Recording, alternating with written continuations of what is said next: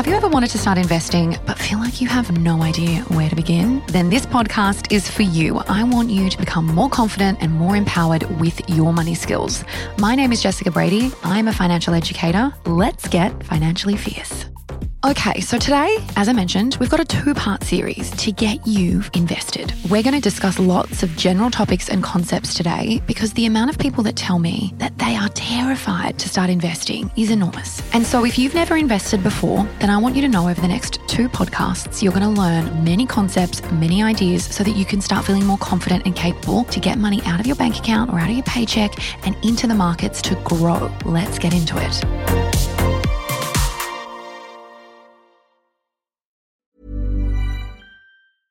I'm Sandra, and I'm just the professional your small business was looking for. But you didn't hire me because you didn't use LinkedIn jobs. LinkedIn has professionals you can't find anywhere else, including those who aren't actively looking for a new job but might be open to the perfect role, like me.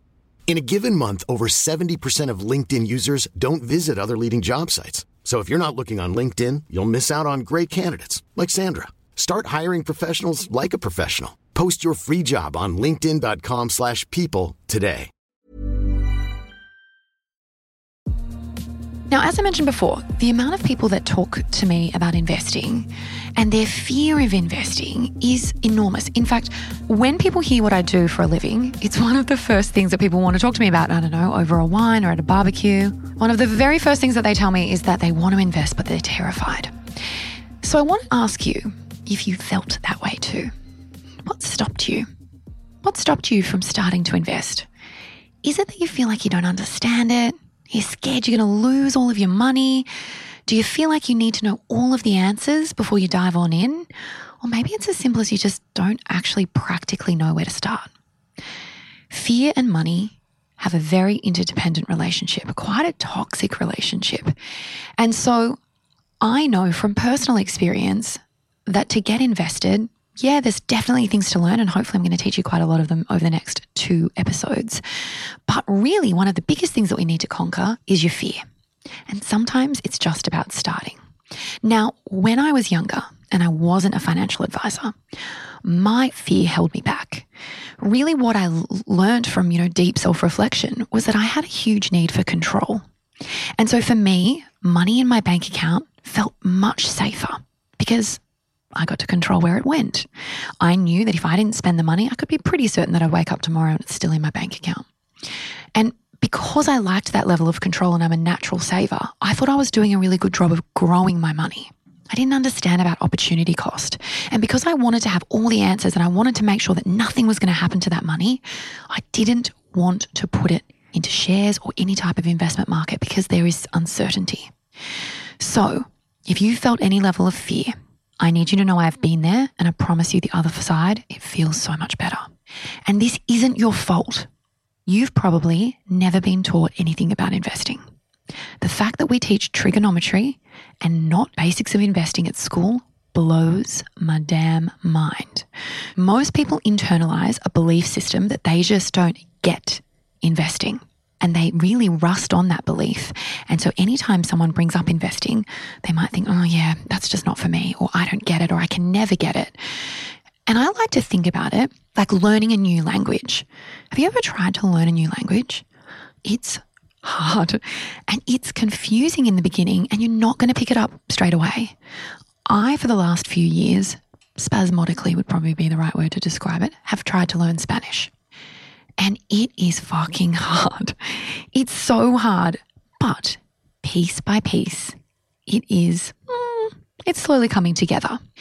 And as I said, what sits on the other side when it comes to learning about investing, it's so worth it.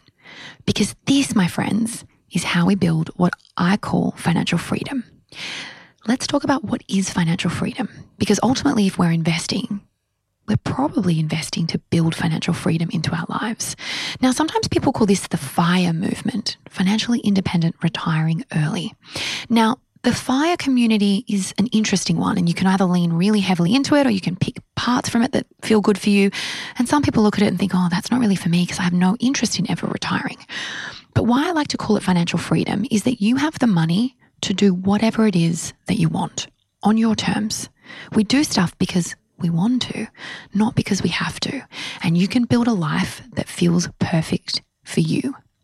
And so, as we're talking about investing, I really want you to think about what would financial freedom enable for you in your life? What does your perfect life look like? And I want you to practically think about it. What would change day to day? Where would you live? Would you still work? Would you work part time?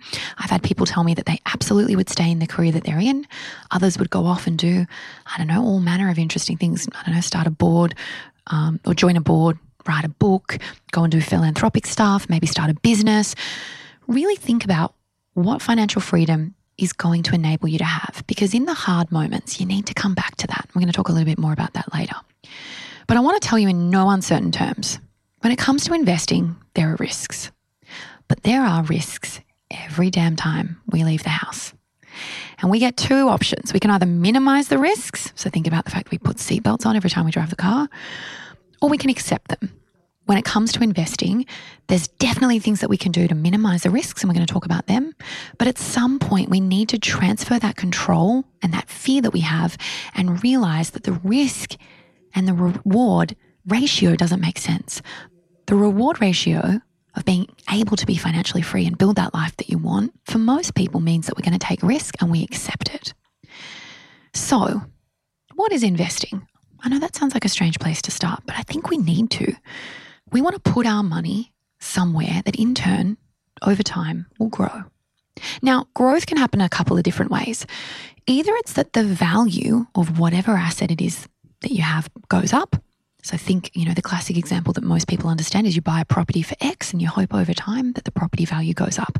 Same thing when we talk about investing money in, say, shares or ETFs. And we're going to talk a little bit more about what they are and the differences. So basically, what we want is growth. And so the share price might go up or the unit price might go up, or we want an income. When we're talking about investing, we're talking about a distribution or a dividend, and we're reinvesting that to build wealth. And I'm going to talk more about sort of what that looks like and different strategies to think about as well. So we want to put money somewhere that's going to grow for us. And that money over time hopefully gives us the choice to decide whether we want to work, whether we have to work. Maybe we want to reduce our hours, whatever that means based on who you are and wherever it is that you want to go. So I want to talk about reinvesting because when we're talking about building wealth, reinvesting is so important. Now, when I was younger, I started working at a bank. And because I was an employee of that bank, as part of their sort of employment program, they gifted their employees a certain amount of shares every year. Thank you very much. It was my sort of gateway drug, if you like, into investing. So I'll tell you what happened. Little old me, I don't know, 20 year old me started getting dividends. So I'd get a literal check in the mail. Some of you may not even be old enough to know what they look like. And they were the dividends. So they were the return for being a shareholder in that bank. And I thought I was getting free money. I was so excited, got my check, banked it, spent it. No idea what on earth I spent it on. Because what I didn't understand was that there was an option for me to use the dividend and to buy more of those shares or buy other assets so that in turn, any additional growth would mean more dividends, more shares, and everything gets bigger and bigger and bigger. So, when you're talking about buying assets or investing, really understand, and I'm, I'm going to give you an example in the next episode, that we want to transfer the hard work over time to the investment portfolio. And it's really hard to do that if you're taking the money out and spending it. We want it to keep building and building and building, snowballing, if you will. Uh, and that, my friends, is where the magic happens.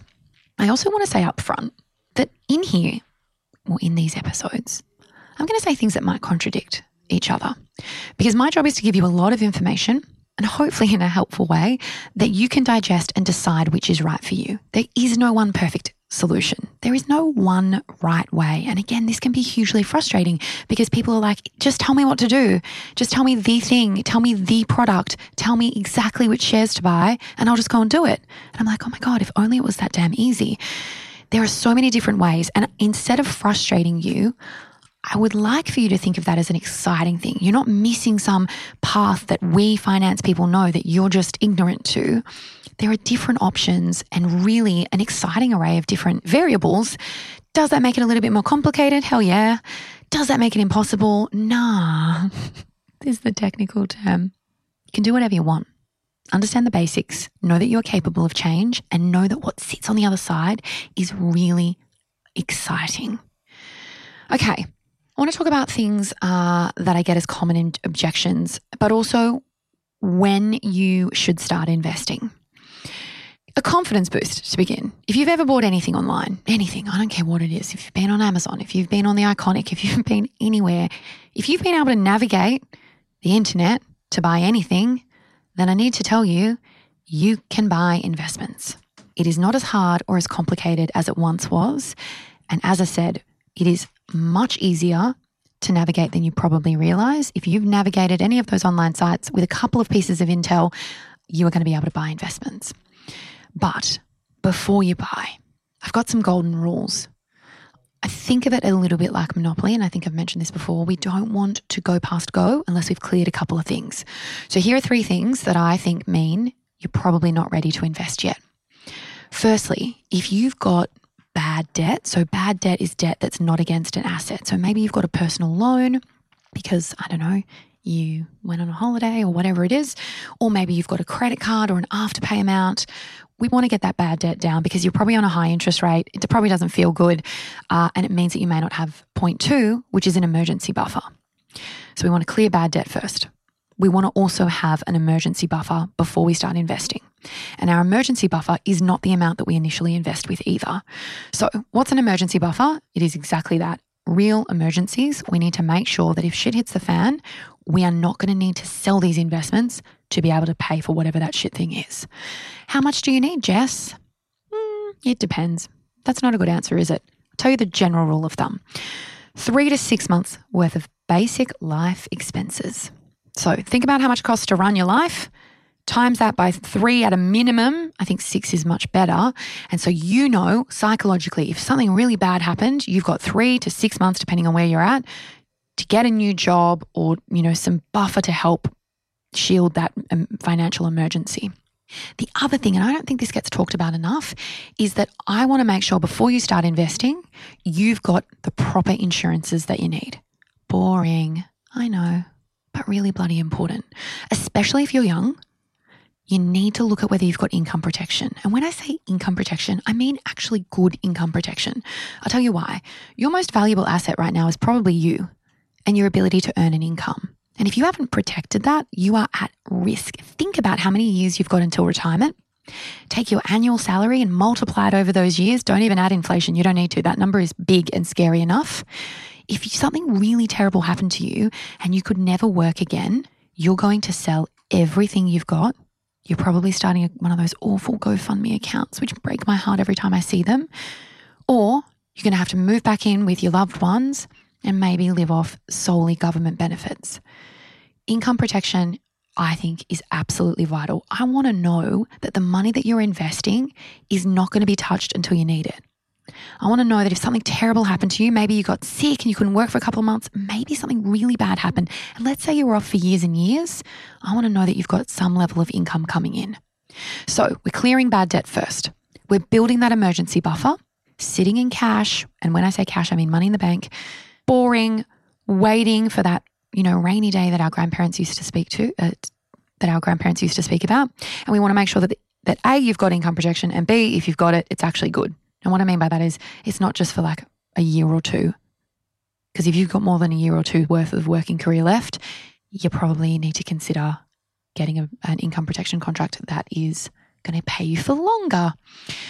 If we've nailed all those ones, beautiful. Then we can move into the next part. So, to my point before, we want to buy investments and build wealth for the long term. And similarly, we want to sell investments because we've gotten to the point where we strategically have decided that that's the right idea. What we never want is to sell because we have to, because there is no money left in the bank because our credit card bill is due and we don't know how we're going to pay it, because we lose our job or we get made redundant or whatever it is, and we've got no income left. We want to have conviction or confidence, really, that that money goes away and we don't want to pull it out for years, sometimes decades. We, we know it's there, we know we can sell it if we want to, but we don't want to have to. All right, what else do you need to consider when you're investing? the most important one, I think, is what the hell are you investing for?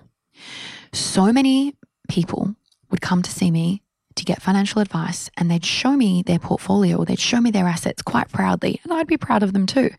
And I'm like, awesome. What is this for? Why'd you buy these? And more often than not, the answer was, I don't know. Or uh, someone told me to. I'm like, cool. What is it designed for? Because this is the crux, the middle, the center, everything has to flow from your goal. My contradiction. Are you ready? I told you they were coming. There are some people who are so absolutely terrified of investing that sometimes actually just starting is better than having a goal to begin with. It's the gateway drug, if you will. And if that's you, fine. I don't know. Open an investment account and put a tiny amount in if you know that that's going to give you some level of confidence. Sure. But you can't have that as your strategy because here is the problem. If you have no idea why you're investing, you are not going to be able to do all the rest of the things that I tell you are important. There's no way because you're not going to know how much you need, what time horizons, how much risk you're going to be able to take. None of the other things that I'm going to teach you are going to work if you don't have a goal. And as I said, most people want to have financial freedom. I genuinely think 100%, I could be wrong, let's say 99. I reckon 99% of people I gave strategies to had the same goal, which was to build an income so that they could choose whether they work or not. So we want to build passive income. And then we talk about, okay, well, when, how much do you need? Why do you want to do that? And what would you do with your time? Because maybe we need a higher amount than you think, or maybe we actually need less than you think. So we want to know why we're investing. Now, there's two different ways that you can do this. You can pick a specific number that you want to have by a specific date. Or, depending on where you're at in life, it might be instead that your number that you're investing is based on what you can afford to put away in your budget. So, when you're defining your goal timeframes, you need to think about over the next, I don't know, three chunks of time. How I like to think about it is the short term goals that you've got are generally sort of 12 to 24 months. Typically, if you've got financial goals that are you know, ones that you want to nail within the next 12 to 24 months, we're actually not talking about investing. We're probably talking about putting money in a bank account, somewhere that's pretty safe. And I'm going to talk about why in a little bit. Then I want you to think further afield. What are the big financial goals that you want to achieve within the next five years? It's a nice chunk of time to move yourself forward. And then I want you to stretch yourself and your brain and think about what about five years plus? So you haven't retired yet because that's when we get access to superannuation. But think about long, long term you. What do you want to do with your one big life? Where do you want to live? How much money would you need to support that? I do this every year. It's a big brown sheet of paper that I roll on out and I really like to document next 12 months, what am I focusing on? Next five years, what does that look like? What is the ideal life that I'm building for myself? Because most people, especially around the new year, they get very focused on what do I want to do this year? And that's awesome. But if we aren't thinking really, really far ahead, if we know that in 20 years from now we want to do X, Y, or Z, and we haven't factored that into this year's plan, it's probably not going to happen because this is not an overnight success. So we want to make sure that those long, long term plans, they get some resources, they get some thought and some strategy put into play as well. Okay. So we've figured out our goals and there's lots of different ways that you can do that. I use the grow method. So I like to figure out what is the goal that you're wanting to tackle? What is the current reality? So if I figured out that I want to do X, realistically, if I keep doing what I'm currently doing, do I have any shot of getting there? May I get partially there, but not the whole way? Uh, or am I absolutely never going to achieve it? It's a good, like, little, you know, traffic light system, if you will. Uh, the next one is O, which is around options. What could I do to make this a reality? What options are within, you know, the realm of possibility apart from winning the lottery that would work for me right now with the current situation that I find myself in? And the W I really love because it brings in sort of the annoying human component of us is the will. Am I willing to do what it takes? Am I really willing to make big trade offs if they're needed? Am I willing to stop paying for X, Y, and Z? Am I willing to say no or ask for more money or change my career, whatever it is? Am I willing to do the work? Because if the answer is no to the will, you got to go back to G because that goal is either n- not exciting enough, uh, or not important enough for you or aligned to your current life, you're not going to do it. We want to define the goal. We want to look at the current reality. We want to understand what options exist and we want to figure out are we willing to do the work? Good. Now, when it comes to investing, before we start talking about all the d- different sort of ways you can invest and different product options, I want you to ask yourself, and this is in a totally judgment free way, what do I want to invest in? Because we are excitingly living in a world where we're getting more options about, you know, different styles of investment products, and we get more choice as a consumer around what we are and what we aren't willing to invest in. So I want to ask you, what kind of companies would you absolutely want to put your money in? And what kind of companies would you fundamentally not want to be invested in? I live in Sydney and I, a few years ago, went to one of the climate change rallies. It was a big one in, I don't know, Hyde Park, I think. And I saw all of these people holding signs and, you know, really like passionately against, you know, differing kind of companies. And all I could think about as I was looking at this sea of people was I wonder how many of these people are invested in the very companies that they are so passionately upset about today through their superannuation. We have choice as consumers. And I want you to know that that means not only at the grocery store, but also when it comes to your investing. And it's totally fine if you don't have any ethical investment preferences. But if you do, I want you to think about the type of companies that we want to screen in ones that we like, which ones do we want to screen out? Ones that you do not feel like you want to be an investor in. When you do kind of resolve that for yourself, then you've got to ask yourself, okay, if I've got a pretty specific list of companies that I don't want to invest in, does this mean that I'm going to need to DIY my portfolio? And, you know, basically stock pick. I'm going to have to hand pick the kind of companies that I want to be in. And then ask yourself, am I actually going to do that? Do I care enough? do I have the time or inclination to do all the research that I'm going to need to do to make that work? Or am I going to do it once and just give up? Or instead, am I happy for someone else to do that work for me? And that might be um, a fund manager or an ETF provider. And if I'm willing to transfer that responsibility to someone else, am I okay to give up the control of that? because they have their own investment methodology framework, which might fit 90% of what I'm comfortable with. And am I okay for that 10% to have some wiggle room? When it comes to ethical investing, we're at sort of the infancy of this industry, I think, I hope. So choice is out there, but it's not as comprehensive as I'd like it to be. And so just know that you can find products um, that exist. Some of them have um, really what I call like dark green ethical investing methodology, and that means that they're extraordinarily thorough. And others are what I call more of a light green. So they might take out a couple of big categories. Maybe it's, I don't know, weapons or um, nuclear or tobacco, but nothing else. And so there is a green spectrum, if you like. Um, there isn't a one size fits all when it comes to ethical investing, because of course, what's ethical to you and what's ethical to me might be different. So I can't answer that for you. You need to figure that out before you start picking products. Okay, I talked about risks before when it comes to investing, but there are lots of different things that you need to think about. And because fear holds so many of us back from starting, I wanted to go through them in a bit more detail. As I said, we are navigating risks invisibly all the damn time. We just don't give a thought to it. I drive a car, you drive a car, we go on a first date. I don't know. I once went on a trapeze class with my team, and I am so terrified of heights. It was scary there were risks. So we need to accept the risks when it comes to investing. But of course, we don't want to take dumb risks. We want to minimize them where we can. Let's talk about my example of keeping money in cash. I thought I was so damn clever. What I didn't realize was there was inflation risk.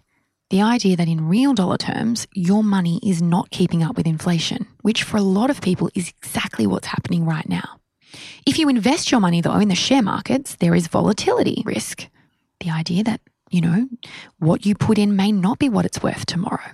If you go all in, in on just a few companies and you buy shares, then there is what we call concentration risk. Let's say that you start investing overseas. There's currency risk. So there are definitely risks, but there are risks in everything that we do. We've got to understand them. We've got to know what are our options and we've got to be okay with the idea that we don't have total control.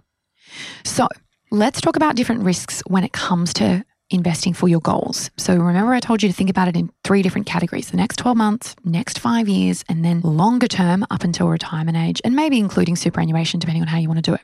My very general rule of thumb when you're a new investor, actually, if you're any investor, is the shorter the time horizon for your goal, the more conservative that needs to be when you're talking about where to put the money.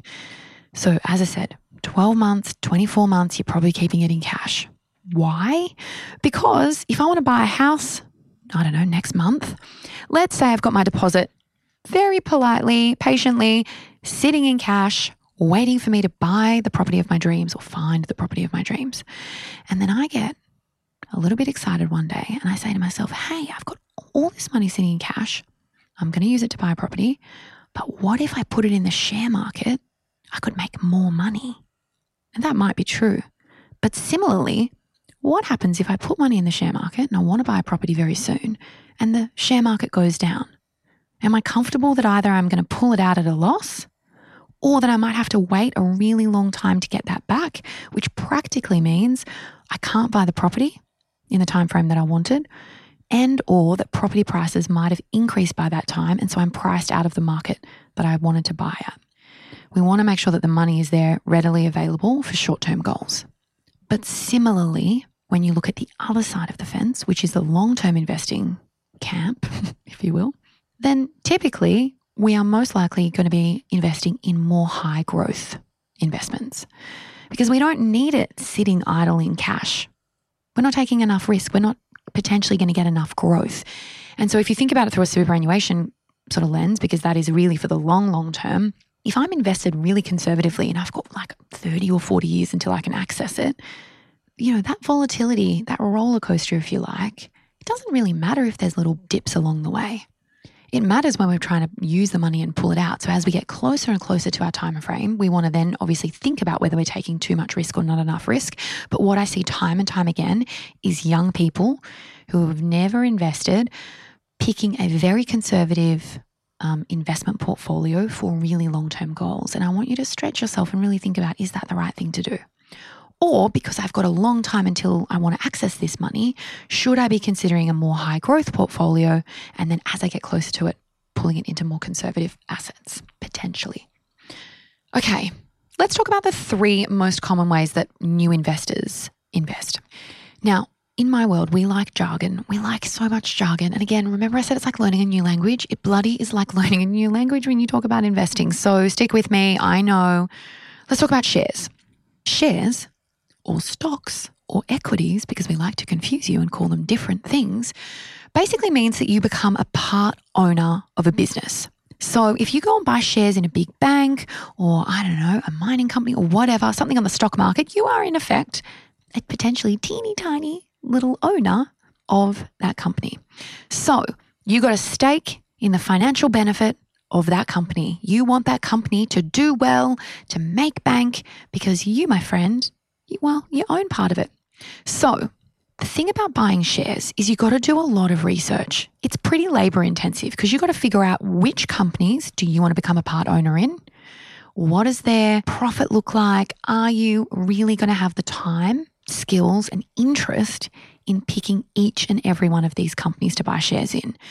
I do own direct shares thanks to working in investment um, banks and, and uh, financial services more broadly. And also because when I was younger, I sort of thought it was a bit fun. But I think if that's your big strategy, either you've got to be really damn interested in it or you've got to think of a new strategy, which brings me to my next option ETFs. They stand for exchange traded funds. This is a fund that can be traded on an exchange like shares. So if you think about if we're buying direct shares, we're buying them from the ASX or the Australian Stock Exchange, you can actually buy a fund on the Australian Stock Exchange. So, why do we want to do potentially an ETF? Well, it allows us as investors to buy and sell basket of assets. I'm going to get sort of all Forrest Gump on you. So, we're buying the whole box of chocolates. We're not just buying one at a time, we're buying the whole box And inside that, we got all the different flavors, all the different types, and we haven't had to physically manually buy each one. So ETFs can come in a variety of different sort of um, styles. And so you can't just be like, oh, ETF, yep, cool, I'll buy that one. They can be a mix of differing things. So you want to have a good look at, well, what does this ETF actually invest in? But it does mean that you don't have to buy all of the components individually, which means it can be easy, can be quite cost effective, and we get diversification. The last one, managed funds. Okay, so what the hell are they? Managed funds basically pool the money of different investors. Maybe it's you and me and everyone that you've ever met, who knows? And basically, we combine the capital that's getting invested. So, a fund manager can basically manage that for us. They can go and buy different assets. They might buy shares or bonds or property, whatever they've decided they want to do within that fund. So we're basically pooling our money together. We're getting a fund manager to go and buy the assets that they um, have said that, that that's what the fund's designed for, and they will manage it on our behalf. So shares we're buying individually, ETFs, depending on what's in there, we're buying on an exchange. Managed funds, we're pooling the money and having a fund manager do it for us. Okay, I've got lots more to teach you about investing, and that, my friends, is why we're doing a part two. I'm going to get a glass of water. I'm coming back because I want to answer two of your community questions. If you're after personal financial advice, don't get it from a podcast. If you would like help based on your own personal situation, head over to sortyourmoneyout.com. Click Get Help, and we'd be happy to introduce you to one of our trusted advisors. Our panel of advisors, mortgage brokers, and accountants work with clients all over Australia so they can connect with you wherever you are. That's sortyourmoneyout.com and click Get Help.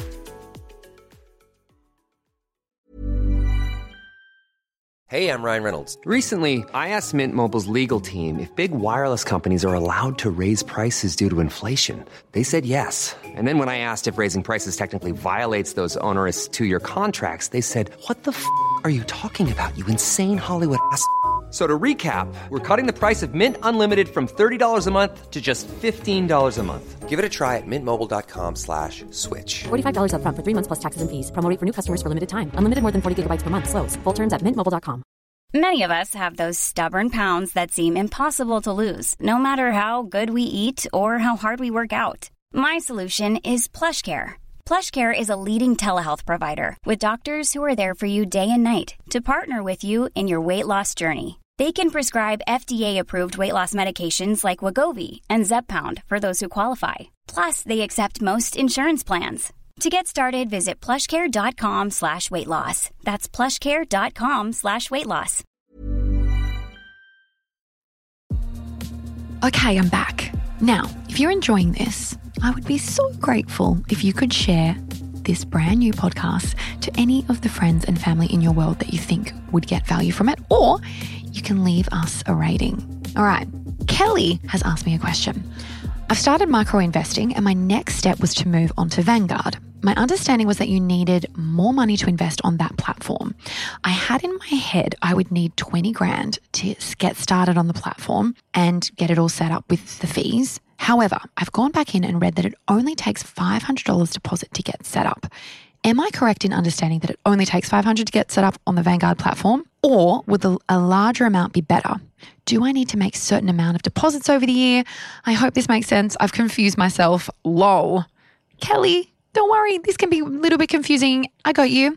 Uh, So, years and years ago, in fact, I reckon when I started investing, you needed a shitload of money to get started. Like, like sometimes like a quarter of a mil.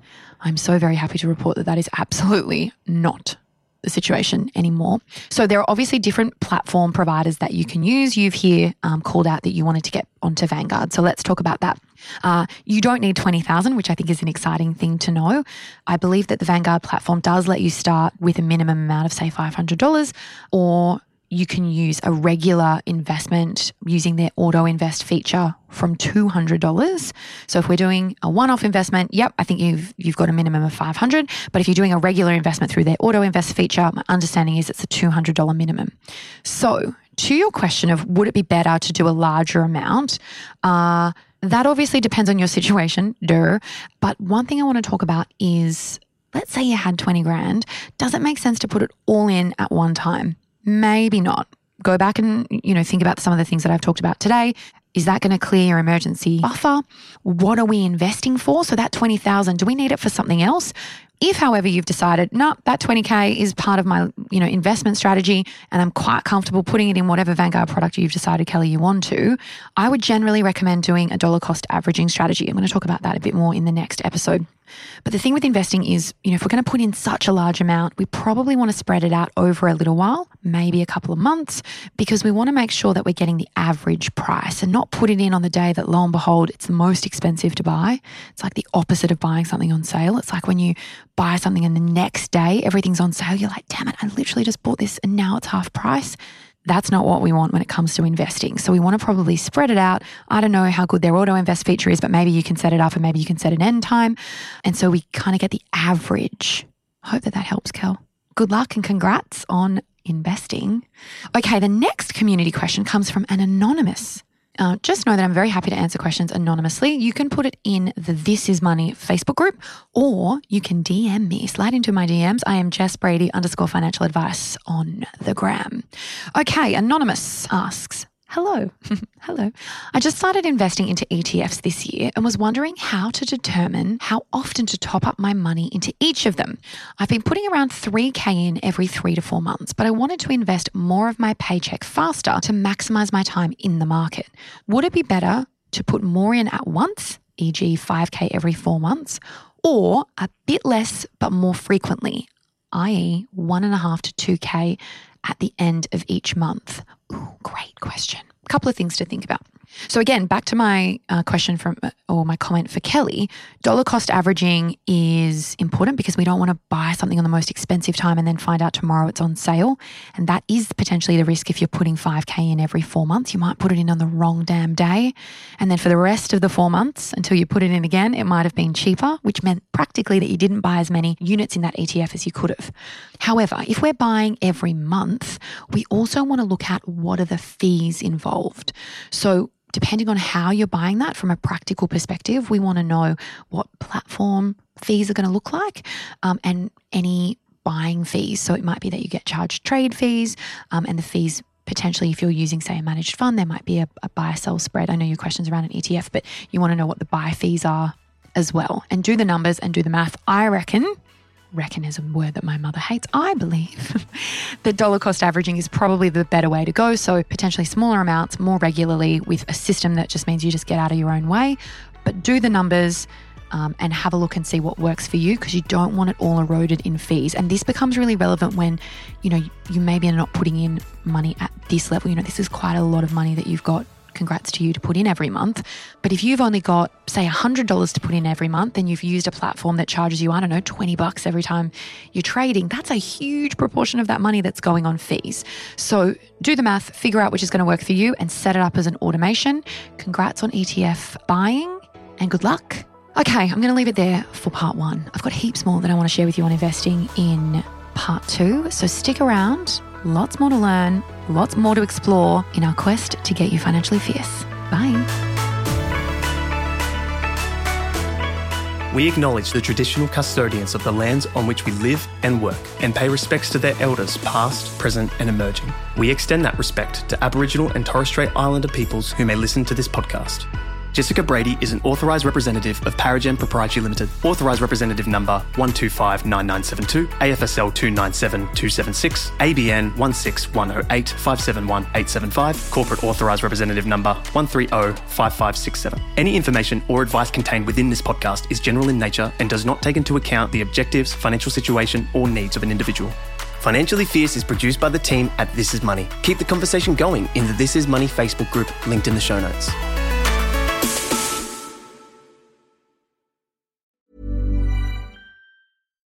Deserves the best, and there's no better place to shop for Mother's Day than Whole Foods Market. They're your destination for unbeatable savings, from premium gifts to show-stopping flowers and irresistible desserts. Start by saving 33% with Prime on all body care and candles. Then get a 15-stem bunch of tulips for just $9.99 each with Prime. Round out Mom's menu with festive rosé, irresistible berry chantilly cake, and more special treats. Come celebrate Mother's Day at Whole Foods Market. Mom deserves the best, and there's no better place to shop for Mother's Day than Whole Foods Market. They're your destination for unbeatable savings, from premium gifts to show-stopping flowers and irresistible desserts. Start by saving 33% with Prime on all body care and candles. Then get a 15-stem bunch of tulips for just $9.99 each with Prime. Round out Mom's menu with festive rosé, irresistible berry chantilly cake, and more special treats. Come celebrate Mother's Day at Whole Foods Market.